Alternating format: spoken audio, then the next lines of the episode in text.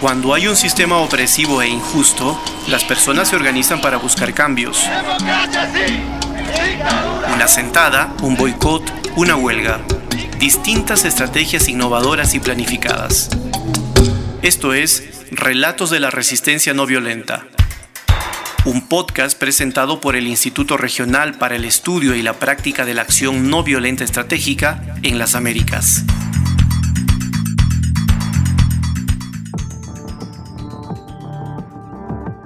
Hoy vamos a conversar con la investigadora, ecofeminista y activista por los derechos humanos y de la naturaleza, Renata Mantilla. El tema que nos convoca se refiere a la lucha y la acción no violenta de las mujeres amazónicas en Ecuador. Se trata de acciones de resistencia por la defensa de los derechos de la naturaleza y sus territorios ancestrales.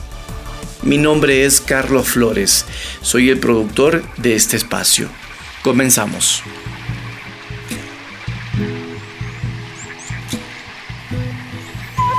Renata nos cuenta que en el 2008 Ecuador tuvo una nueva constitución que consagró una serie de derechos, entre ellos los derechos de la naturaleza. El gobierno de la época, presidido por el expresidente Rafael Correa, impulsó además una novedosa iniciativa para evitar la extracción del petróleo en una zona de alta biodiversidad, el Yasuní ITT. Pero esta iniciativa no alcanzó la meta trazada, que consistía en dejar el petróleo bajo tierra a cambio de una compensación económica por parte de la comunidad internacional. La iniciativa Yasuní ITT fue cerrada por el gobierno, pero el gobierno hizo algo más. En el año 2012 se lanzó la licitación de la 11ª ronda petrolera, la misma que contempla la expansión de la frontera extractiva hacia las provincias amazónicas de Orellana, Napo, Pastaza, Morona, Santiago. Fue así que las mujeres amazónicas desde el 2013 hasta la actualidad se encuentran sosteniendo el territorio, la vida y la naturaleza. Renata, muchas gracias por estar con nosotros y nosotras. ¿Puedes contarnos qué acciones emprendieron las mujeres amazónicas en Ecuador para defender los derechos de la naturaleza? Bueno, yo primero quiero agradecerte por el espacio. Me siento súper contenta de poder abordar el tema sobre las mujeres Waorani en defensa de los territorios en contextos extractivos. Sabes que es un tema que no se lo aborda mucho, no solo porque es en la Amazonía ecuatoriana, sino porque todavía existe desconocimiento de que exista pueblos y nacionalidades que están defendiendo su territorio y sobre todo que las mujeres defiendan su territorio. Las mujeres amazónicas se dan cuenta de los efectos secundarios que tiene el petróleo, o sea, que tiene el extractivismo en sus territorios, ¿no? Y desde ahí empieza esta lucha, ¿no? Entonces de ahí empiezan ellas a pronunciarse, vinieron en marchas, hicieron plantones, estuvieron frente al Palacio de Gobierno, se hicieron algunas acciones de protección para defender los territorios. Entonces, viendo esta situación, el gobierno de la Revolución Ciudadana había puesto en la Constitución del año 2008 los derechos de la naturaleza. Sin embargo, decide lanzar la 11ª ronda petrolera para sacar el petróleo que está dentro de 4 provincias, que son Orellana, Napo, Pastaza y Morona, Santiago, con el fin de extraer los recursos naturales, porque las empresas chinas están interesadas en el petróleo que existe dentro, ¿no es cierto?, dentro de estos territorios. Entonces, es ahí cuando las mujeres Waorani empiezan a tomar lucha y posesión sobre la defensa de los territorios. Se dan cuenta que ellos pueden frenar esta acción e inician una lucha, inician un proceso de resistencia desde el año 2017.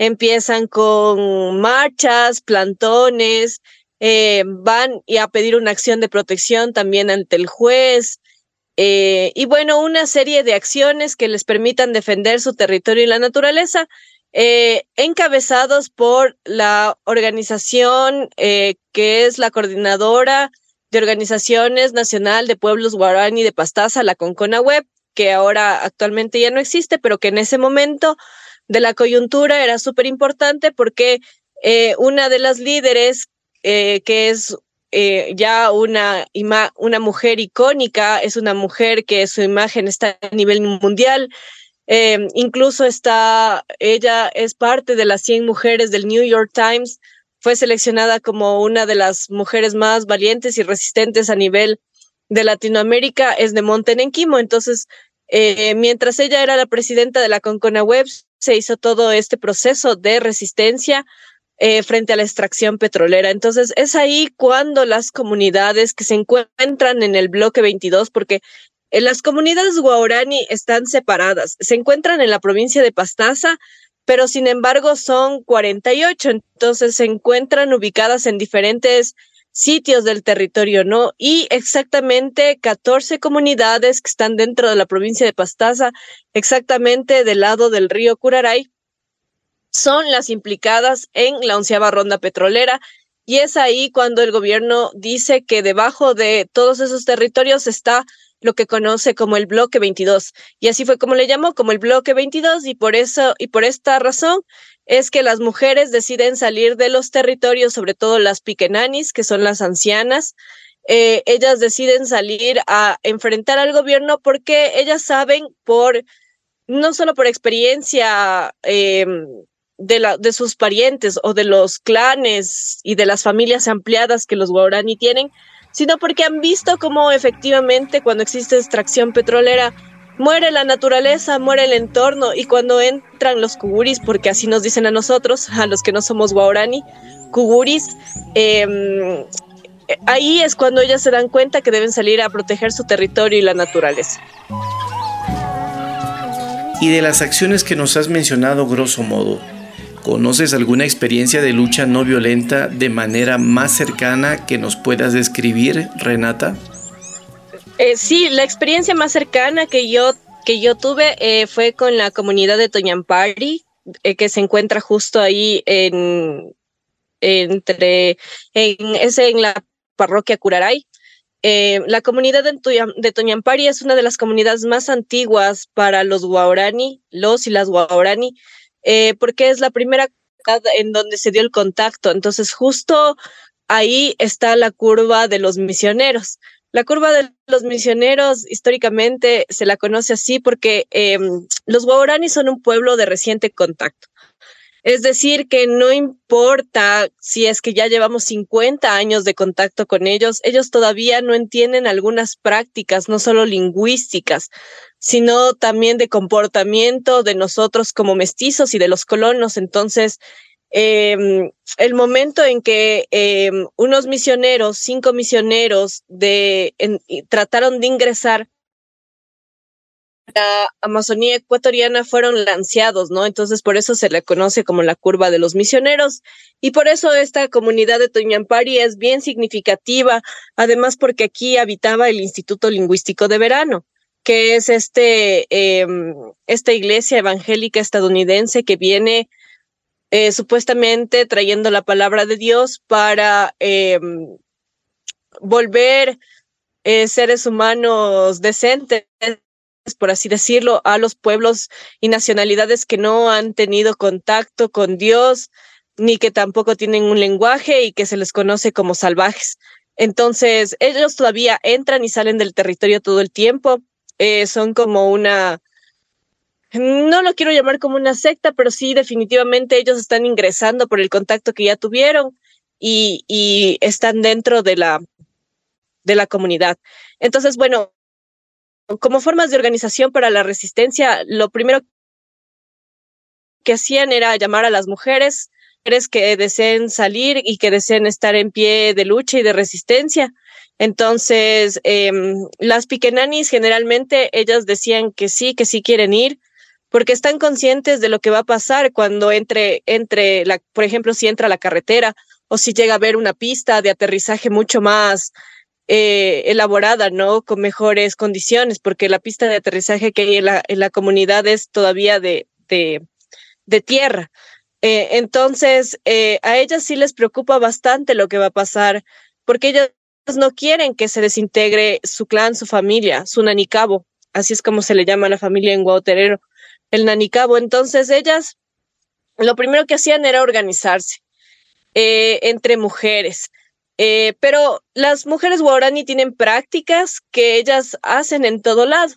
Por ejemplo, si una piquenani sale, lo primero que hacen es llevar chicha. Siempre llevan chicha. La chicha es una bebida recontra femenina porque es producida por las mujeres.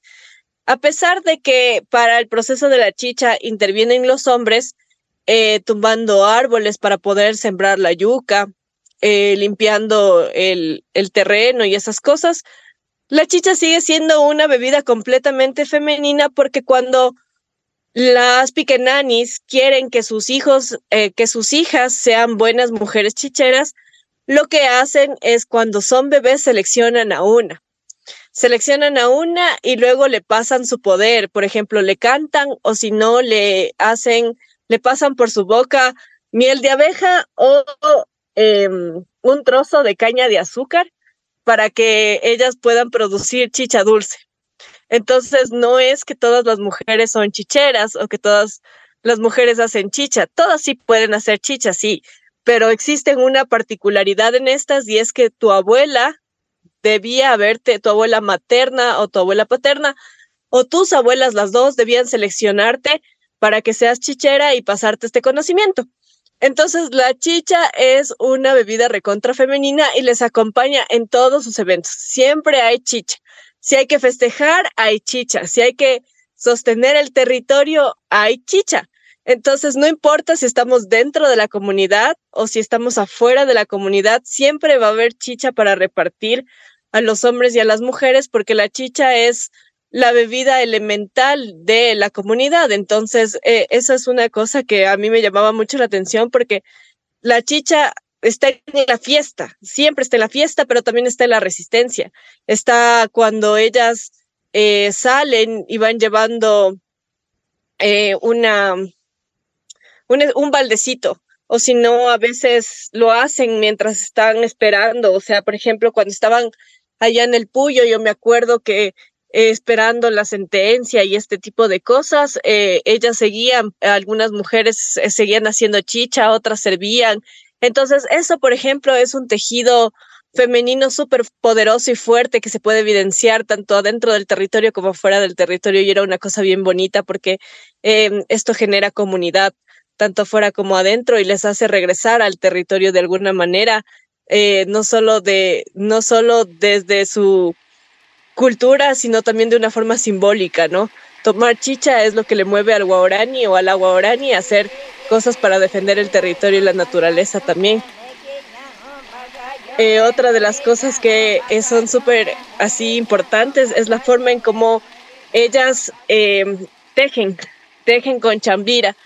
La chambira es un material natural que se encuentra en un árbol. Entonces las chambiras lo pintan de colores, con eso hacen aretes, bolsos, manillas.